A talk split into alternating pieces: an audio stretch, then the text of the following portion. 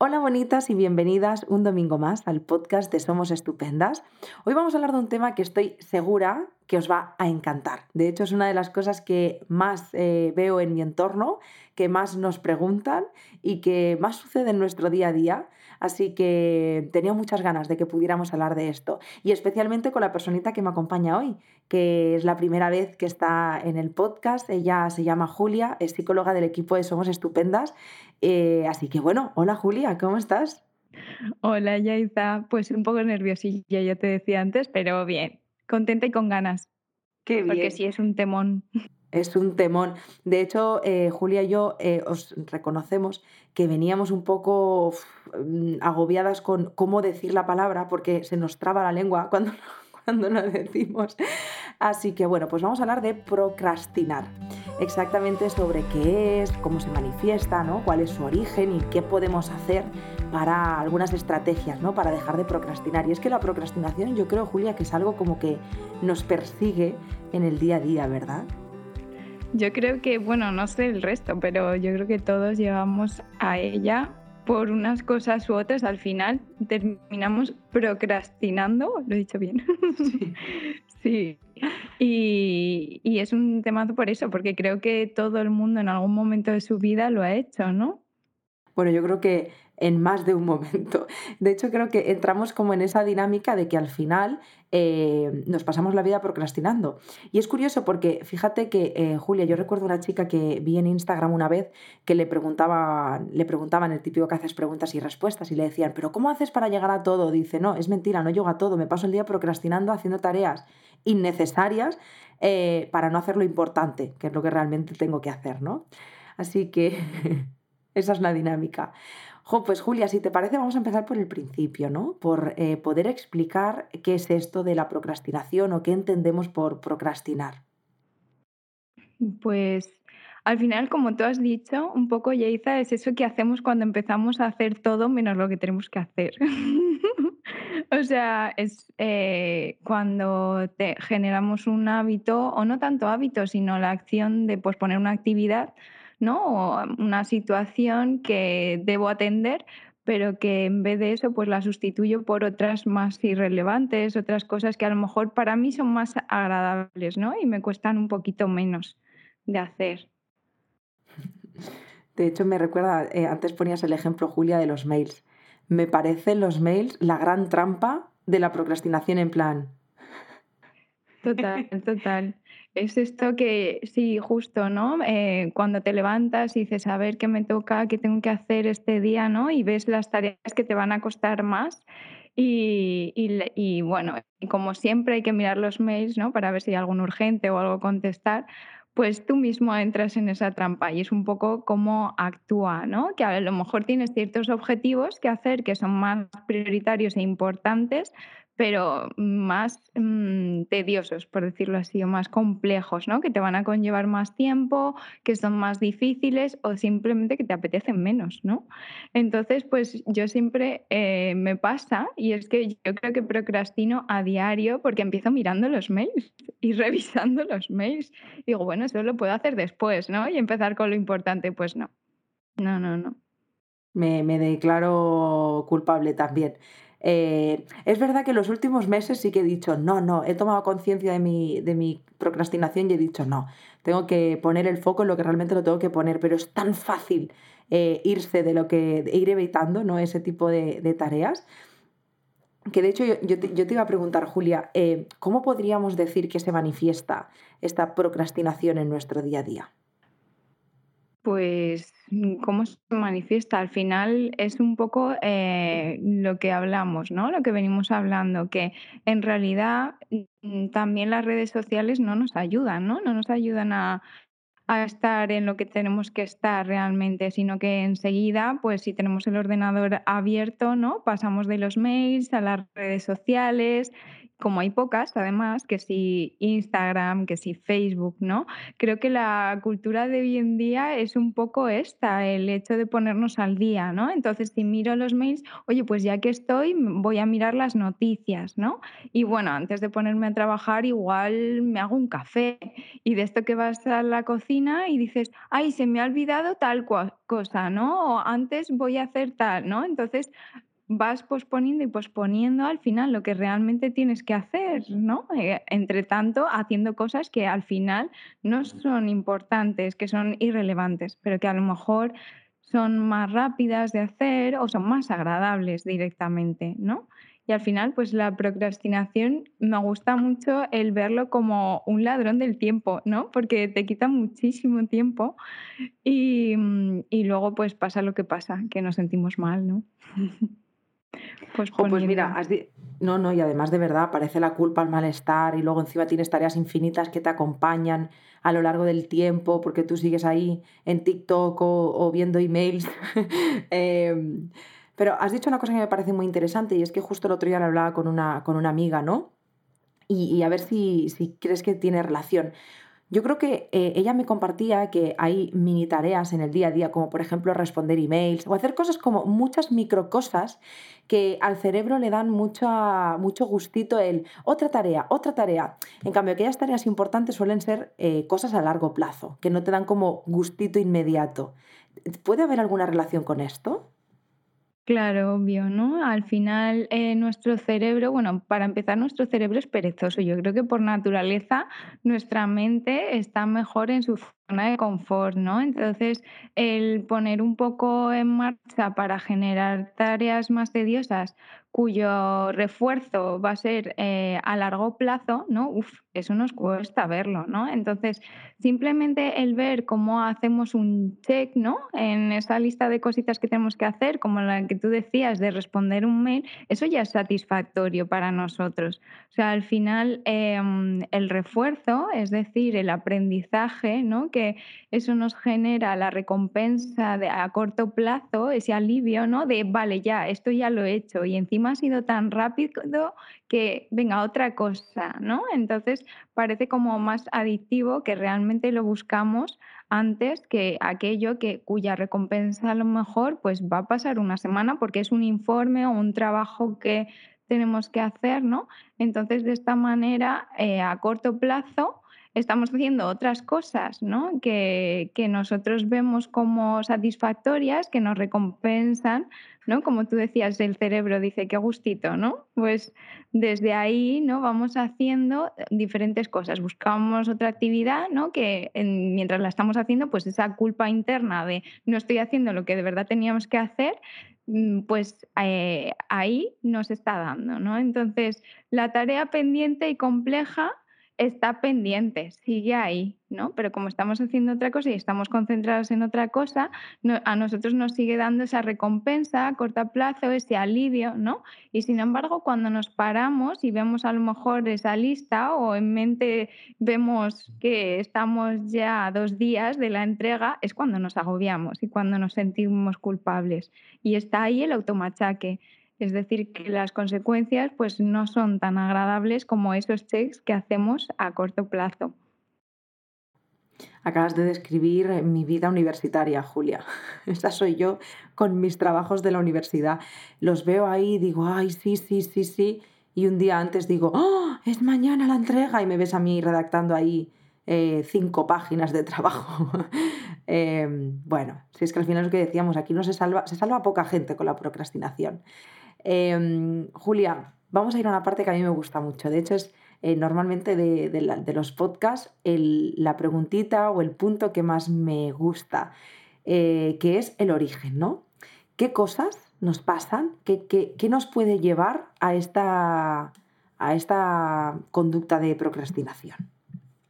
Pues depende mucho, ¿no? Porque no todo el mundo procrastina por lo mismo considero, y no se procrastina tampoco por lo mismo porque las tareas van a ser diferentes, ¿no? Y las experiencias y vivencias de cada uno creo que influyen mucho en, esto, en que llevemos eh, con, mm, o sea, a llevar, llegar a esa procrastinación en mayor medida o menos. Y desde cuándo está ahí, ¿no? Porque mm, considero que la procrastinación también nace en la infancia. Hay diferentes teorías que si mm, nos ponemos a ellas, pues al final son infinitas, ¿no? Pero al final hay eh, una serie de causas como pueda ser el percepcionismo, el, miedo al fracaso, ¿no? Eh, la impulsividad, el estrés, cómo, cómo nos regulamos, cómo regulamos la ansiedad, ¿no? O la depresión también, ¿no? Porque el hecho de estar muy bajos de ánimo también nos puede llevar a posponer muchas tareas, ¿no? También la falta de energía, la recompensa, el hecho de que sea a largo plazo, a muy largo plazo, eso nos cuesta mucho, o incluso la indecisión, ¿no? Pero al final a mí me gusta mucho verlo porque sí que lo veo así como mm, la capacidad de autorregularnos. Creo que sobre todo nace así, que al final va muy vinculada al apego y a las figuras de apego en nuestra infancia. O sea, aquí vuelven a hacer otros temazos que ya han salido en otros podcasts y yo cuando estaba viendo este tema digo, es que al final está vinculado a muchos otros importantes, ¿no? Porque si profundizamos en este aprendizaje, eh, porque al final, como toda conducta, la procrastinación se aprende, no es algo con lo que nazcamos, ¿no? Entonces, em, cuando aprendemos a regularnos de una manera, pues al final esto nos lleva ¿no? a, acostumbrarnos a reaccionar de una determinada forma. Entonces, sí que es cierto que en la infancia, cuando nosotros somos pequeños, hay ciertas necesidades y hay muchas que en general están más presentes que otras, ¿no? Y por ejemplo, el tema de académico está muy presente y a diferencia de otras que puedan ser más importantes. Se le da muchísima importancia al tema académico porque, claro, los padres o los cuidadores lo primero que piensas es en el futuro de, de ese pequeño, ¿no? Y entonces, pues están muy detrás, quieren que saquen buenas notas, que estudien mucho, ¿no? Para tener un mejor futuro. Pero desde ahí em, ya entramos dentro de la presión de los padres hacia los niños con el tema de los estudios, ¿no? Y esto es algo que influye mucho, pues el hecho de las expectativas que podamos tener, ¿no? Sobre una persona, si nuestros padres tienen unas expectativas muy altas, ¿no? De nosotros eh, con respecto a los estudios o lo académico, pues al final eso a mí me va a generar mucha presión. Entonces, si yo veo que mm, a lo mejor lo que voy a estudiar es complicado y las expectativas de mis padres son muy altas, ¿no? Porque quieren que saque un 10 o que sea perfecto, ¿no? Y que tenga muy buenas notas, a mí eso me va a abrumar, ¿no? Y me va a generar tanta presión que me va a dar miedo enfrentarme a ello. ¿Y qué pasa con el miedo? Pues que cuando lo vemos amenazante huimos, ¿no? Entonces evitamos hacer lo que tenemos que hacer. ¿no? Pensamos que vamos a fracasar, que no vamos a llegar a esas expectativas, ¿no? Y eso al final nace ahí. La procrastinación se ve un poco como vagueza, pereza, ¿no? Típico adolescente que no hace los deberes, que pasa de todo, ¿no? Y al final es que esa rebeldía es un poco eh, la muestra de ese rechazo o ese miedo a enfrentarse a esas expectativas de los padres que al final nunca va a llegar, ¿no? Y lo duro que pueda ser enfrentarse a eso, ¿no? Muy, o sea, es que Julia, te estoy escuchando y digo, tiene todo el sentido. O sea, ya, eh, por cómo por cómo nos evalúan también desde a nivel académico, ¿no? Y, y, justo antes de que empezaras a hablar de esto, a mí ya me estaba resonando el, joder, es que detrás de esto también se despierta mucho miedo. Al final, detrás de él ir a, dejando ese, voy a procrastinar esto que realmente es importante, es, es que realmente tengo miedo a enfrentarme a ello, entonces pues yo, tira que te va con otras cosas que me dan vitamina rápida eh, y gustito cerebral, pero claro, wow. Em, como siempre volvemos a la infancia, hemos hablado de ese perfeccionismo, hemos hablado de apego, em, hemos hablado de cosas que justo hemos trabajado en otros podcasts. Em, miedo al fracaso, también hemos hablado, que, que justo hace unas semanas también hicimos un podcast sobre esto. Eh, y una vez más, todos los temas están interconectados de alguna manera. Pues sí, porque al final, como te decía, todo tipo de comportamientos, y no solo comportamientos, los pensamientos también se aprenden, ¿no? Se aprenden en la infancia. Y ya no solo se aprenden en la infancia, sino que los vamos reforzando. Todo aprendizaje al final genera ciertos patrones que son activaciones en nuestras redes neuronales. Cuando yo, yo además lo veo como redes que van conectando y a lo mejor siempre se genera el mismo camino, la misma red neuronal y siempre activo esa. ¿no? Entonces no tengo caminos diferentes, no, no, puedo tener una flexibilidad porque tampoco me la han enseñado, ¿no? Y desde ahí lo que yo aprendo se mantiene, se refuerza. Entonces, como a lo largo de mi historia no vaya aprendiendo otras cosas diferentes o reaprendiendo a tener el, o sea, a llevar a cabo una cosa, pero por diferente camino, ¿no? Pues eh, al final yo mantengo ya sea eh, esas creencias por parte de, que, de mis padres, ¿no? Esos patrones que yo he generado, pues si yo he aprendido a procrastinar me ha salido bien, por miedo a fracasar, por miedo a no llegar a las expectativas de, de, mis padres, pues al final eso se va a mantener, ¿no? Y si yo veo que eso me genera alivio a corto plazo, pues no me voy a enfrentar a tal miedo que supondría esto, ¿no? Entonces, ahí, hablando de mm, pues del aprendizaje, de cómo aprendemos a comportarnos, el tema de las creencias también es un temazo, porque es lo que conlleva que yo tenga miedo al fracaso. Es decir, lo que yo me digo mientras voy a hacer las cosas o cuando me voy a enfrentar es muy importante, ¿no? El diálogo interno, que tenemos es súper importante a la hora de hacer o no una tarea, ¿no? Al mismo tiempo que la validez eh, que yo sienta que tengo con respecto a esa tarea, ¿no? Entonces, por ejemplo, el tema del perfeccionismo, ¿no? O del miedo al fracaso, al final de fondo hay una creencia irracional muy potente que se establece en la infancia y que, que uno mismo tiene. De hecho, es una de las creencias muy, muy potentes en las típicas creencias de Albert Ellis, que desarrolla pues 11 creencias irracionales, ¿no? Y una de ellas em, dice que la persona que a lo mejor la tiene se considera valioso porque es muy competente, ¿no? La persona que es valiosa es aquella que es muy competente, que es suficiente, que es capaz de lograr cualquier cosa, ¿no? con tal de, tener buenos resultados, etcétera, etcétera. Es decir, que eh, se identifica su valía como persona es a raíz de sus resultados, de los logros, ¿no? Es importante a través de sus estudios. Al final es lo que aprendes, ¿no? En base a los resultados que yo obtenga y lo que logre en mi infancia, ¿no? Cuando soy peque, seré reforzado, seré visto por mis padres, ¿no? Y jolín, qué potente cuando la atención es una necesidad básica en, los peques mm. y no suelen ver a través de los estudios muchas veces. Totalmente. De hecho, es una conversación que he tenido muchas veces con, mi pareja y ambos nos sentimos súper reflejados en cómo ha afectado eh, este mm, mm, cualificar nuestro ser en base a, a nuestra valía estudiantil es en plan, ostras, es que soy, soy más que una nota. Exacto, exacto. Yo he trabajado mucho con peques y digo, es que los estudios no lo son todo y es que está esto muy presente, ¿no? Es que cuando la valía de una persona se, al final se define en función a, sus resultados, a una nota, es muy duro ver cómo suspendes o enfrentarte ¿no? a un trabajo y que te dicen que lo has hecho mal, ¿no? Al final están hablando de ti, están hablando de quién eres, ¿no? Todos esos mensajes que te llegan del exterior, al final es como tú conoces el mundo y como te conoces a ti mismo. Entonces, imagínate, ¿no? Me identifico con mis resultados. Pues normal que tenga miedo a enfrentarme a ello, ¿no?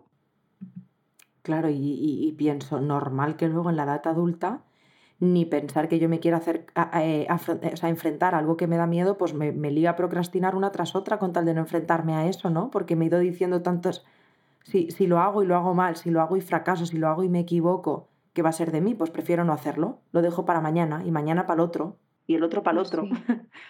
Y hasta que no vemos que es mañana mismo y qué estrés con el que lo hacemos, qué agobio, ¿no? Y luego ya el pensar que todo tiene que ser perfecto, la calidad, ¿no? De, lo que yo haga. Eso también hace perder mucho el tiempo. Incluso hay veces que llegamos o que las personas que son mm, hiperpercepcionistas en un extremo se bloquean y no llegan a entregar las cosas. Y no es que sean vagas, que no lo hagan, no, es que se bloquean, es que tienen tanto miedo a no llegar a esas expectativas que han creado sobre esa persona, esa imagen, porque realmente es una máscara, ¿no? Al final somos todos humanos, la perfección no existe o es subjetiva, ¿no?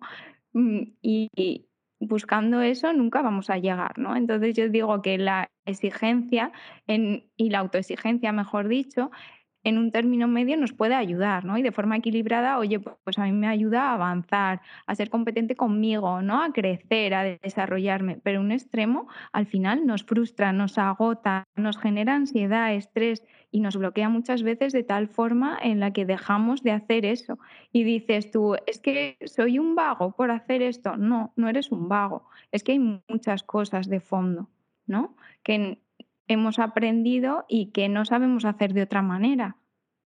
Y ya no solo eso, sino que nos cuesta enfrentarnos a muchas emociones, como pueda ser la ansiedad, el miedo, ¿no? Si de peques no nos han enseñado, ¿no? A regular de forma saludable, digo saludable porque luego aprendemos otras formas de autorregularnos que no son las que debiéramos, ¿no?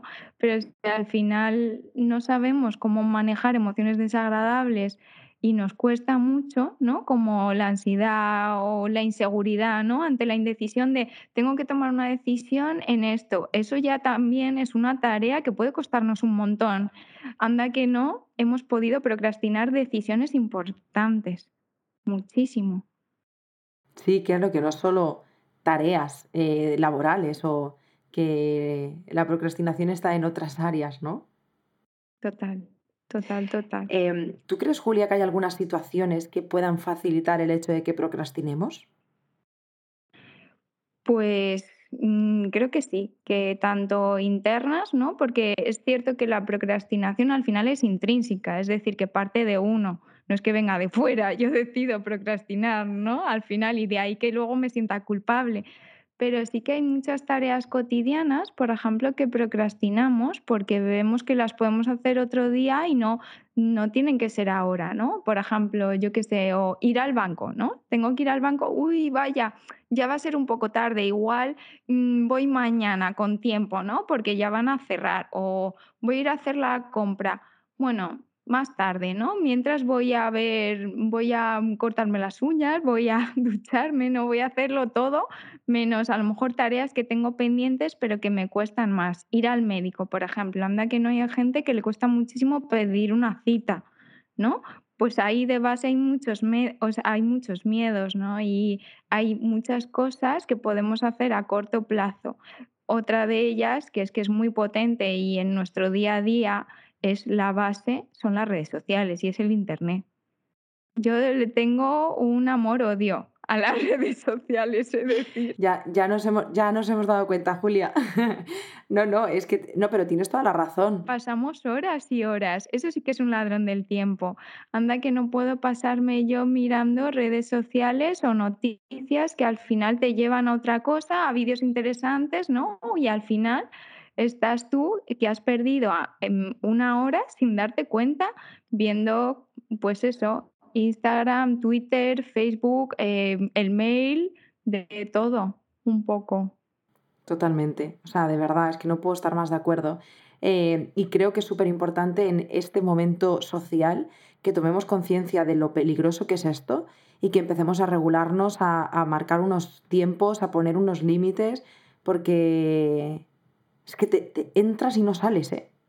Sí, O sea, además es que agobia más, considero, porque también ya no solo son las redes sociales, sino que vivimos en una cultura de la inmediatez. Como tenemos muchísima información y muchos medios para conseguirla, al final eh, nos pensamos que debería ser todo rápido y ya, y que es además lo que nos genera mm, recompensa, que es lo que estábamos viendo a corto plazo. Ya, y si no, no me vale, ¿no? Lo necesito aquí y ahora y ya. Mira por ejemplo, el tema de las compras, mm, pues medios como Amazon o pedir por internet, ¿no? Al final eso es mucho más sencillo y rápido.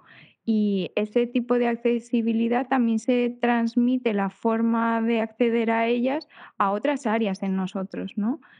Por eso que tú dices, ese gustito que nos da al cerebro, cosas más fáciles que puedan ser inmediatas, aunque sean menos importantes, nos sobreestimulan.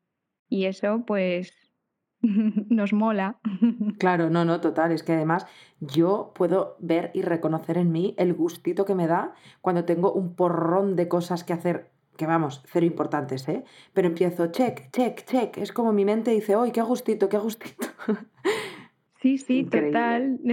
Te puedes encontrar con típicas aplicaciones, ¿no? Que se van yendo las tareas y es como, ¡ay, qué gusto! Y cuando ves que todavía te quedan unas cuantas que son complejas, como... Uf, sí, esto ya mañana. Voy a hacer las que me cuestan menos, ¿no? Totalmente. Jo, pues eh, Julia, en este punto yo creo que habrá muchas personas que nos estén escuchando y se estén, eh, estén diciendo, wow, mm, me declaro culpable yo también, ¿no? me uno al club de la procrastinación. Em, ¿Qué podemos hacer? Cuando ya nos hemos dado cuenta, ostras, sí, es verdad, eh, asumo que soy procrastinadora oficial. Eh, ¿Existen algún tipo de claves o estrategias que podamos hacer para cambiar esta conducta? Sí, yo creo que podemos dar pequeños tips ¿no? que nos ayuden un poquito a al menos a procrastinar menos. No te digo dejar de hacerlo porque creo que es imposible y que va en el ser humano, en nuestro gen, que no es así, pero bueno, que cuesta mucho, ¿no? Dejar de hacerlo en alguna ocasión, ya no te digo siempre. Y, mm, y, en primer lugar es darse cuenta, darse cuenta de que uno está procrastinando, ¿no? Y que es importante, oye, stop, porque luego me voy a sentir mal, ¿no? Bueno, de primeras yo creo que sería importante revisar nuestro diálogo interno, pero así como para tips sencillos, porque eso no es fácil de cambiar, pues, eh, por ejemplo, yo te diría, y es algo que hago yo, em, si tengo otras tareas pendientes que no conllevan el ordenador, quitar todo estímulo que yo crea, ¿no? Que me va a generar una tentación para no ponerme a lo que tengo que hacer. Es decir, suprimir las tentaciones. Si, por ejemplo, eh, tienes el móvil a mano, pues seguramente vayas a recurrir al WhatsApp, a las redes sociales con mucha mayor facilidad. Si a lo mejor tienes el ordenador encendido y no tendrías que estar con él, sino que tendrías que estar estudiando con otra cosa, pues eso te va a conllevar entrar en una serie de páginas o hacer otra cosa. Entonces nos va a costar más el ponernos a lo que tenemos que, que hacer realmente. Y si nosotros nos quitamos esos estímulos de en medio, pues lo más seguro es que nos pongamos antes, ¿no? Otra cosa que considero muy importante, esto que hablamos, pues a lo mejor esa lista de tareas, ¿no? Eh, hacerlas, ¿no? Pero hacerlas con sentido. Es decir, que de primeras yo vuelco eh, todo lo que pueda tener en mi mente a lo que tengo que hacer, ¿vale? Por escrito porque no es lo mismo tenerlo por escrito o en el móvil registrado que tenerlo en la cabeza, porque al final es un caos el que tenemos en mente y nos agobiamos. Ese burrullo mental que podamos tener, ese ruido mental, no nos va a permitir ponernos a lo que tenemos que hacer, sino irnos totalmente. Entonces vamos a volcar, vamos a deshacernos de esa basura o ruido mental y vamos a ponerlo en un listado o en un calendario, un poquito para yo organizarme y estructurarme. Esto alivia bastante, ¿no? El ver que lo tengo escrito y que no se me olvida, porque a veces nos agobiamos pensando que se nos van a olvidar la de cosas que tenemos que hacer, ¿no? Y si al menos lo volcamos en algún sitio donde nosotros sepamos que está y donde yo pueda recurrir, pues eso me va a generar cierto alivio, ¿vale? Luego, dentro de esas tareas, priorizarlas. Esto es muy importante para ir haciendo primero lo importante. Que lo importante conlleva mucho esfuerzo o es una tarea muy grande para mí, muy compleja, dividirlo, dividirlo en partes. No es lo mismo em, ver que, em, iba a decir, ver, ver a un elefante que ver a una hormiguita, ¿no? A la hora de, de inmensidad, de grandeza. Es como si yo Mm, veo que tengo que comerme un elefante, digo, uff, ¿por dónde empiezo? Y sin embargo, una hormiguita, digo, bueno, vamos a por ello. Más fácil, ¿no? Entonces, de esta manera, pues em, el poder dividirlo y hacer las cosas más sencillas va a generar que cada vez que hagamos algo dentro de a lo mejor esa inmensa tarea, me genere ese, ese gustito, ¿no?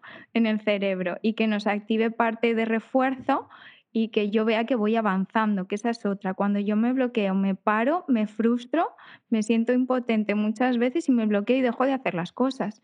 Entonces, puede servir el dividirlas en tareas que yo considere que son más sencillas, ¿vale? En pequeñas tareas. Por ejemplo, ¿qué es lo primero que tengo que hacer, ¿no? Para ponerme a esto. Pues tal. Y después, y después ir preguntándome para ir haciendo pasos y poco a poco em, yo ir avanzando de esta manera. Sí ser consciente de los plazos, por eso te digo a lo mejor lo de la agenda o el calendario para marcarte los diferentes tiempos y lo que te puede conllevar, siendo realista, y ir poquito a poco para no abrumarte. También tareas por días, no, ponernos tareas, ¿no? Eh, ese listado de tareas a nivel general, porque eso visualmente nos genera mucho agobio. ¿Qué tengo que hacer a día de hoy, lunes? Bueno, pues venga, veo que me toca esto, voy a por ello, ¿vale? Una cosa importante es romper la barrera del primer minuto. O sea, creo que en un minuto, en, segundos, nuestra cabeza va a 100 por hora, revolucionan pensamientos y aparece ese miedo, aparece la desgana, la motivación, ¿no? Muchísimos pensamientos que van a hacer que a mí me cueste el ponerme a hacer eso que debo hacer. Entonces, una vez enfrento el empezar, creo que cuesta mucho menos y que nos hemos quitado la mitad. En, eso estoy, estoy de acuerdo. A mí por lo menos me funciona. El, famoso, lo que has dicho antes de divide y vencerás, me funciona. y, y, lo que acabas de decir, esto último, también, también me funciona. Es como, venga, ya está, hazlo, ponte. Sí, yo justo hoy me ha pasado un poco eso, que he visto una tarea que me da muchísima pereza porque además son gestiones. Digo, yo soy psicóloga, yo no quiero gestionar nada, yo quiero estar con mis pacientes, trabajar con ellos y, ayudarles, ¿no? Y de eso me nutro y me enriquezco. Pero el tema de las gestiones lo llevo fatal. Y hoy ha sido como lo he visto y sé que me cuesta, que es algo que me cuesta bastante. Y digo, venga, vale, Julia, la voy a dividir por partes, a ver si así me cuesta menos y me lo quito de una vez de encima porque lo llevo muy pendiente desde hace mucho. Entonces, pues he dicho, venga, va, a ver si así. Entonces, de esta forma te planificas con, con, listas y con cositas así. Creo que es importante que tú lo visualices, más que nada porque mm, la cabeza a veces nos juega malas pasadas, ¿no? Y nos agobiamos por pensar, jolín, que no se me olvide esto y esto y esto y esto y esto, y a lo mejor de repente me acuerdo de algo y, se me va lo anterior y nos agobiamos más. Entonces, crear listas o, escrita, o escribir en calendarios, en agendas, em, creo que el volcar ese ruido interno puede ser bastante útil. Y mm, cuidado también con el autosaboteo. Bueno, creo que más bien autopermisos, diría yo. Estaba buscando una palabra así. ¿Qué quiere decir esto? Pues no pasa nada, tengo tiempo, ¿no? Mañana será otro día.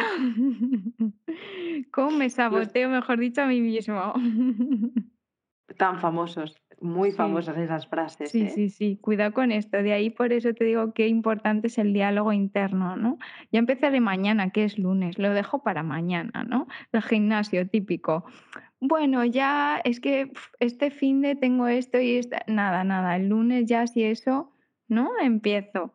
Luego, otra de las cosas que me parecen importantes es el recompensarnos. Creo que el pensar solo en el resultado para obtener la recompensa es lo que muchas veces nos hace alargarlo muchísimo. Y, si yo después de cada esfuerzo que hago de esa pequeña tareilla que he puesto, ¿no? Eh, me recompenso de alguna manera o me doy un pequeño descanso, ¿no? Em, eso nos va a ayudar a que nos vaya costando menos llegar al final. Y aprovechar y disfrutar un poquito también de, de, esos pequeños refuerzos a corto plazo que nos permiten esas pequeñas tareas, porque estamos muy acostumbrados a ser reforzados no por el disfrute, sino por el resultado. Y eso nos cuesta. Totalmente. De hecho, una de las preguntas que yo me haría para ver si tengo este percepcionismo, perfeccionismo o esa creencia de la que hablábamos, de soy valioso por mis resultados y por lo que logro, es preguntarte si en tu infancia mm, ha sido reforzado, o sea, se ha potenciado más el disfrute, ¿no? Y cuando tú disfrutabas o el resultado de, o los logros, ¿no? Si, si esto se ha dado, pues seguramente si tus padres tenían, estaban más pendientes en lo que sacabas, ¿no? Y no tanto si te costaba, si no, ¿no? Si, te han, si a lo mejor em, has aprendido a fijarte más en los fallos, en los errores, ¿no? Eso va a generar que tengas mucho miedo a, a errar, ¿no? Porque a lo mejor puedes hacer una tarea y ese miedo a hacerla mal ya te está bloqueando, impidiendo ponerte a ella. Y de ahí la importancia en qué me estoy yo diciendo a mí mismo y de dónde viene esto, ¿no? Creo que eso es bastante clave, el recompensarte por otras cosas, no tanto por ese final. Claro, que no sea eh, alimentar nuestro cerebrito cuando hemos terminado eh, esa tarea, ¿no? Sí, sí. Total, total. Es como un viaje. Al final el paisaje puede ser precioso, pero si yo estoy pensando en quiero llegar, quiero llegar, quiero llegar, igual me estoy o sea, perdiendo una naturaleza increíble, ¿no? Y, el cambio de unos paisajes preciosos, o a lo mejor la conversación que estoy teniendo con mi compida al lado, con mi pareja, con mi amiga, ¿no? Pensando en quiero llegar ya. ¿Y ese camino qué? ¿No? Mm. Creo que sí, que es importante. Súper importante, aprender a disfrutar del camino y, ver en esas cosas que tanta pereza nos dan, eh, que nos dé gustito de otra manera, no solo el gustito de tachar tareas. Sí, sí, sí. Aunque es que también está chulo. Oh, vaya, dímelo a mí. Como me voy quitando cosas de en medio, me voy quitando ruido mental. Sí, por eso digo que es importante. Yo, no sé cómo lo vives tú, Julia, o cómo lo vivirán las personitas que nos estén escuchando, pero yo siento orgasmos cerebrales, en plan, oh Dios, justo la sensación que has dicho antes de listas que van desapareciendo tareas, o el tachar, yo noto como mi cerebro tiene como, boom, una explosión de gusto. Y en cambio con aquellas que quedan todavía ahí pendientes como, menuda carga, si es que lo tengo que hacer y no quiero, no me apetece nada. Mm, totalmente. Sí, sí, yo creo que más reflejadas no nos podemos sentir. Em, y bueno, lo hemos dicho ya al principio del podcast, es que era súper importante poder hablar de esto porque son muchas las personas que estamos ahí en la rueda de la procrastinación, pero yo espero de corazón que las personitas que eh, han llegado hasta aquí hayan escuchado estas estrategias, herramientas que puedan utilizar eh, en su día a día eh, por supuesto, yo, mm, bueno, creo que Julia, tú también estarás de acuerdo. No significa que tengas que ir a terapia por la procrastinación, pero obviamente si sientes que en tu día a día ya esto está siendo que te, que te, que te va más, que te bloquea, que te genera mucho malestar, pues, pues pide ayuda, que también puedes hacerlo, ¿no? Pero yo creo que es justo lo que has dicho, tomar conciencia, reconocernos ahí. Pues sí, procrastino, ¿qué, voy a, qué puedo hacer? ¿No? Porque encima nos cuesta. Claro, nos cuesta reconocernos, ¿no? Por ese, uy, no, yo no soy esto. Oye, pues sí. Y es que yo procrastino y no pasa nada. Ahora, si sé que tengo una dificultad, oye, voy a buscar mejorarla, ¿no? Y cómo yo puedo hacer para, para que esto no siga pasando, porque si te limita, o sea, creo que ahí ya es importante si es a lo mejor mm, en alguna ocasión o en tu día a día, pero con tareas que no son del todo importantes, pero si te está limitando en tu vida, ¿no? Y al final eh, estás parado, no te mueves por este tipo de cosas, pues creo que sí que es importante pedir ayuda y es valiente hacerlo, ¿no? Y el reconocer sobre todo esa dificultad. Totalmente. Jo, pues eh, Julia, gracias por este ratito. No sé si han bajado los nervios ahora. Sí. Hombre. y encima hemos dicho muchas veces procrastinar súper bien. Buah. Digo, ahora justo lo vuelvo a repetir y no me sale. Así que creo que me callo. Sí, ya no lo, ya no lo decimos más. Fin del, fin del tema. pero no, Julia, de corazón, muchísimas gracias por este ratito, gracias por todo lo que has compartido. Creo que era un tema del que hacía falta hablar, así que gracias de corazón. Gracias a ti por contar conmigo y por permitirme este espacio y este ratito. pues Julia, se nos ha olvidado decir algo importante, de hecho lo estaba pensando, digo, le he dicho que lo diéramos al principio y al final lo voy a decir al final. Eh, sí, se me ha olvidado. Eh, si has llegado hasta aquí, Eh, me gustaría decirte que el domingo que viene, ay, el domingo, el sábado, día 5 de marzo, vamos a estar impartiendo un taller eh, sobre autocuidado. Un taller muy bonito que además lo imparte Elena, que es nuestra fisioterapeuta integrativa. como siempre, vamos a trabajar con este, este enfoque integrativo, ¿no? De mente, cuerpo, emociones y qué podemos hacer para implementar el autocuidado en nuestro día a día y cuáles son los súper múltiples beneficios en nuestro día a día también. Eh, sí, es chulísimo. Y además es que Elena es... A Elena hay que conocerla. Es, es, maravillosa. De hecho, hemos grabado algún podcast con ella, hicimos el de el día a día de una persona altamente sensible, también hicimos el de la somatización, ¿no? Emociones. Fue muy bueno. Fue muy, bonito ese podcast. Así que va a ser todo un lujo compartir espacio con Elena durante dos horas eh, y aprendiendo sobre autocuidado. Y bueno, nada más. Gracias Julia, como, como ya te he dicho. Espero de corazón que ahora te animes a venir más veces. Y, y, a vosotras, gracias por estar aquí un domingo más, por acercar cada vez a más y más personas la salud mental. Y felicidades por este ratito de autocuidado, por este espacio de mirar hacia adentro y florecer. Así que gracias una semana más y nos vemos y nos escuchamos la semana que viene. ¡Chao!